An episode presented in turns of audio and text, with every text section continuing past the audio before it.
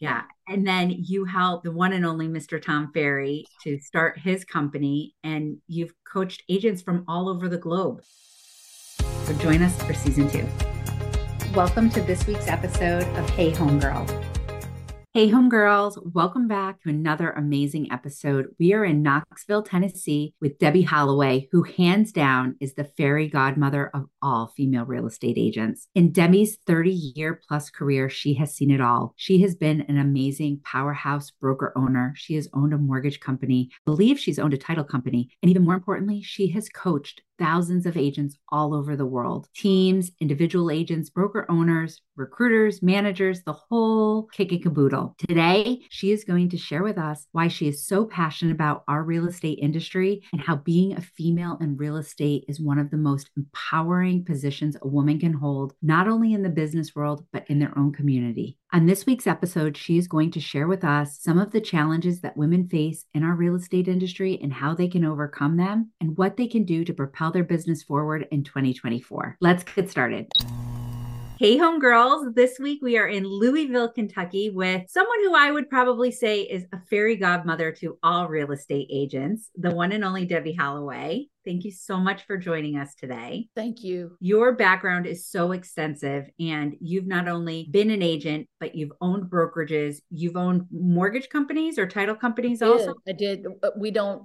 We don't own title companies in Kentucky, but I did own a mortgage company, a development company, and a real estate company. Yeah, and then you helped the one and only Mr. Tom Ferry to start his company, and you've coached agents from all over the globe. Mm-hmm. I have. Yeah, it's so amazing. And so today you're going to share a little bit with us about your story, and maybe we can dig into some topics that will help some of our female listeners. I hope I can. You know, one of the things that's important to me is is helping women, lifting them up, and doing just kind of being there for women when they need help in the business. Because that didn't happen for me when I got in the business. It was 1981, and the interest rates were 18 percent. So uh, everyone thought I was crazy. Which it, when they told me the rates were 18 percent, I said, "So is that a problem?" I didn't really understand yet because I was a brand new agent that interest rates mattered. Probably should have checked that out at the time, but I didn't. And then people either didn't like you for doing business or couldn't understand why you would be in real estate because at 18%, it's a tough market. And then yeah. two months after I got in, they went to 21%. So it was a very tough market. And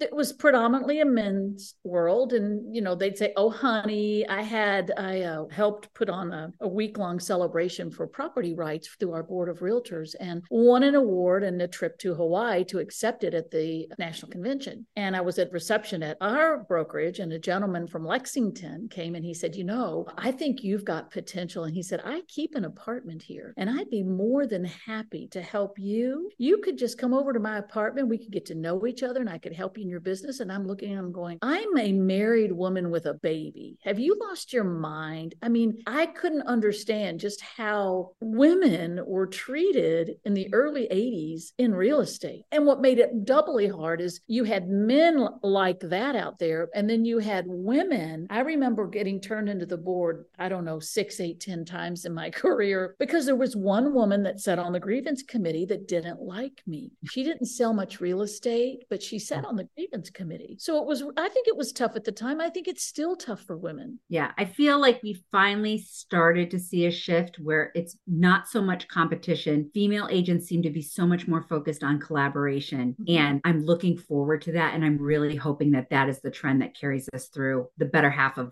the rest of my career, you know? I think back in 2015, when I went to Tom and Kathy, I said, I want to start an event for women, women influencing real estate, which I will tell you, this is kind of newsflash. It's not really out yet. We've changed the name to Women Impacting Real Estate and changing the logo up. And we're doing on our women right now, it's Women Influencing Real Estate on Facebook and on Instagram. But if you go to Facebook, every Wednesday we do a just a five minute conversation. Twice a month now, we're doing webinars, um, Zoom events with women that are experts in a certain area. Or if there's a woman out there that says, I'd love to be able to share what I'm doing here, we need to provide a path for women to show what they know and to share what they know and to interact and build their business through referrals like that. So I'm really excited about the things we're going to be doing. And And this year we're going to focus on actually some smaller events, 25 to 30 women. We're looking at one on Block Island and uh, right off Rhode Island, I believe it is, uh, one in Destin, Florida, and one uh, between New Jersey and New York, big golf course community, which will probably be a little bit bigger one. So we're doing a lot. And I hope that your female followers will join our Women Influencing Real Estate page and speak up and let us recognize them and let us promote them.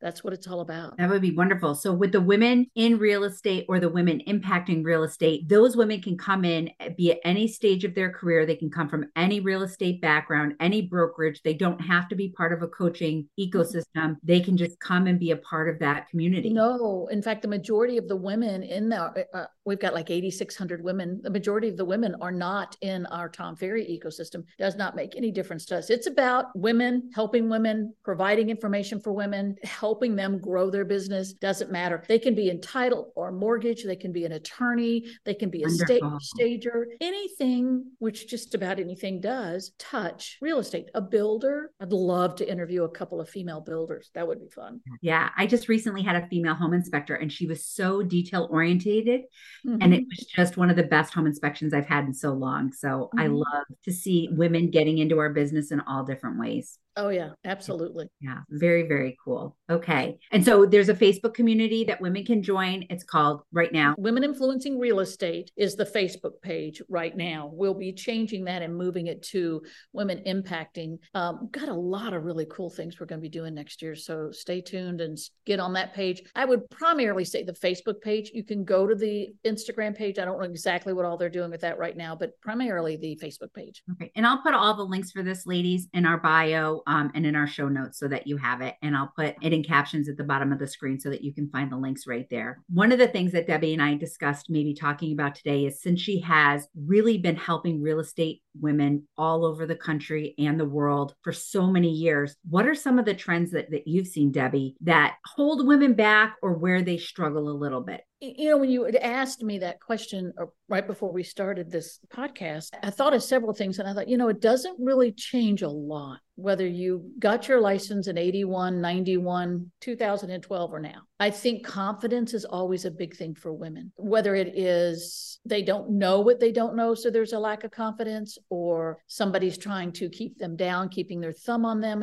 lack of confidence. I think part of that comes from work life choices. I'm, I'm not a big fan of saying work life balance, it doesn't exist in all my years of being in this industry and having other businesses. Work life balance, it's never balanced. It's really more about how you feel at that point. You know, if you're working hard um, and you're enjoying what you're doing, good for you. If you're at home with your family, good for you. The beauty of women is I do believe we have choices. And I think it's the choices we make that make us happy or stress us out. One of the things when I started in coaching with Tom, I was single and broke. So I signed up for coaching with no money. And it ended up Tom was my first coach. And in our conversation, he gave me four things he said I want you to live your life by. And the first thing he said is he said, I want you to be a yes yes. I'm going to ask you to do things that are going to grow your business. Will they make you uncomfortable? Likely because it's new to you, but be a yes, be open to it, don't resist it. And I think resistance, regardless, male or female, there's always resistance. And we have to push through that and be a yes anyway. And the second thing he said is, I want you to focus. When you're with your son, focus on your son because when he's playing T ball and you're on your phone, don't think he doesn't notice that. When he wants to watch a movie and you're typing on your computer while you're watching the movie, that's not being with him. That's not focusing on him. By the same token, when you're at work, understand he is someplace safe with somebody that cares about him because he was little. And just do your job. Do your job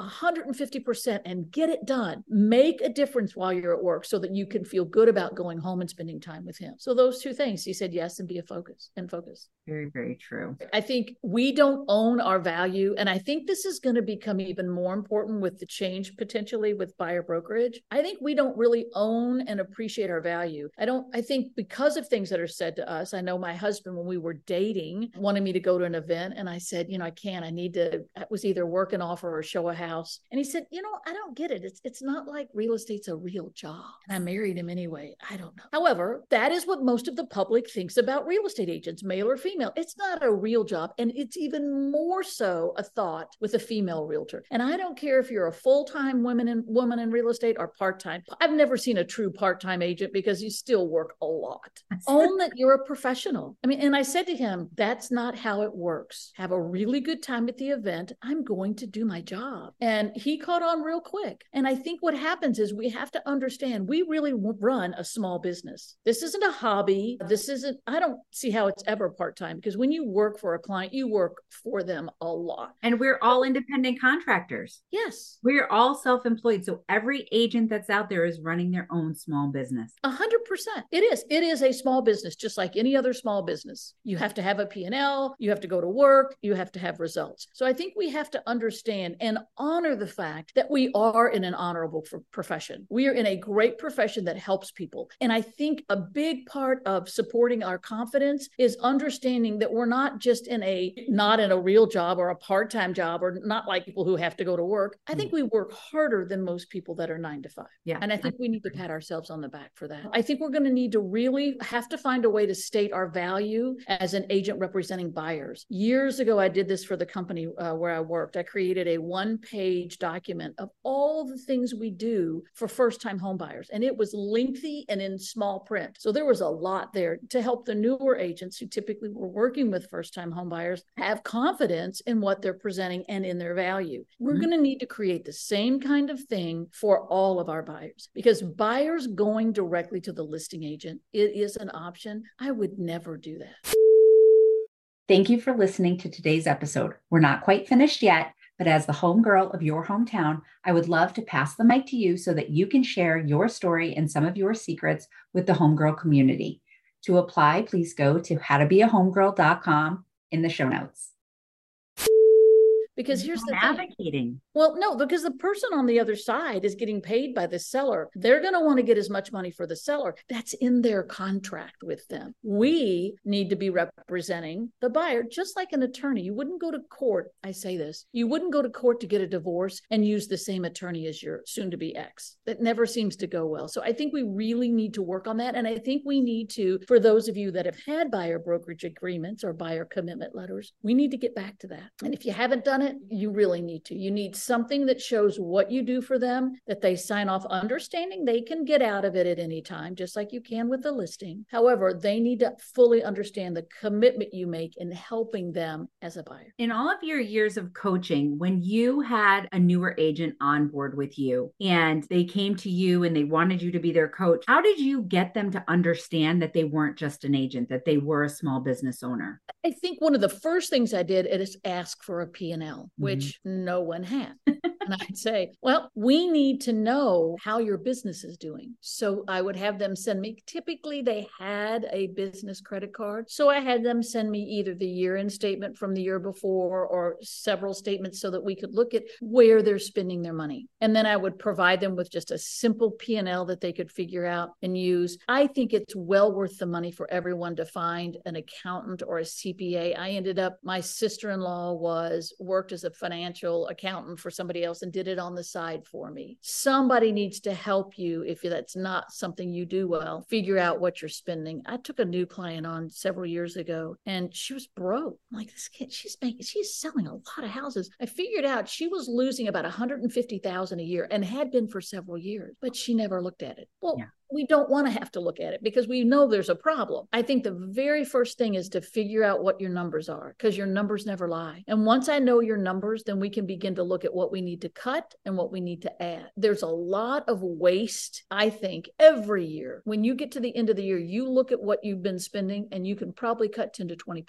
I would completely, and should. You know, as we're heading into 2024, it's just weeks away at this point. I know mm-hmm. all of us are in business planning mode and, you know, I get find so so many female agents that I've spoken with that have never business planned before. It's it's true because most people just say, and I was the same way when I got into the business. I don't want to know. I'm just going to work really hard and hope this works out because I'm afraid if I know it, it'll be horrible. I'll feel terrible because I'm not doing what I need to do. And then when Tom finally sat down sat down with me and he said, "Let's just make this real simple. How many deals do you want to do? How?" And and I came up with that number. And he said, "Okay, so let's figure out how many conversations you need to have." And he broke it down into its simplest forms. So I knew I needed six or seven conversations a day to reach my goal. And then he said, "But it gets easier. If you have conversations at an open house on Sunday, you can count those towards the upcoming week's contact. Yeah, I like this. So I'll do more open houses that way." And he said, "If you're going out to lunch or out to dinner or to an event and you talk to people about real estate, you can't go up to them and go, let's talk real estate, but they typically ask you, how's the market? And he yeah. gave me a great response, not, oh, the market's great, but just to say, you know, it depends on if you're buying, selling, renting, or investing. Which are you most interested in? Open ended questions. So I started learning how to do that. All of those count as contacts. So it's really not that hard. I remember it was a couple of years ago, I believe, at a summit event, and, and Tom said, real estate is the sexiest thing in the world to talk about. Everybody wants to talk about real estate. Yeah. And the reality is that is so true. And so many of us shut down instead of embracing that, mm-hmm. but making sure that you have the confidence to give the answers, making sure that you're studying your market so that you can just rattle things off and everybody knows that you are the go to person in your hyper local community. It is.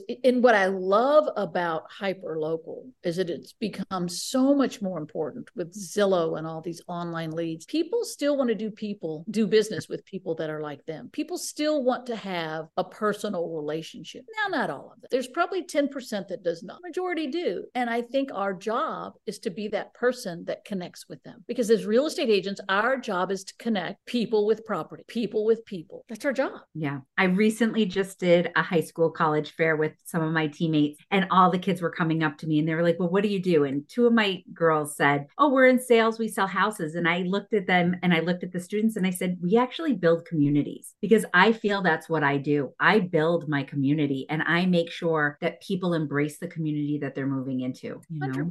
And we, when we sell a house in a community, it's likely we know other people. So we introduce them or we send something out introducing those people. We're connectors. Yes. Women are the best at that anyway. Yeah, yeah, I completely agree. Well, while we wrap up every show, I ask all of the guests on what is one piece of advice that you would give to empower either agents that female agents that are currently working in our marketplace or women that are thinking of getting into real estate? I think that real estate actually can give you flexibility if you have a really good morning schedule. So I don't think I would say don't shy away from it because you think you have to work 24 7. You can work a lot, but there's so many ways to partner up or to team up or to hire someone someone that gets paid based on you getting paid. There's so many great ways to to set this up so it can work for you. I think honestly now is probably one of the best times to get into real estate because people that got into real estate when the market was hot, all they needed to know was how to use DocuSign. Yes. So we have yep. a whole lot of agents out there that are not knowledgeable.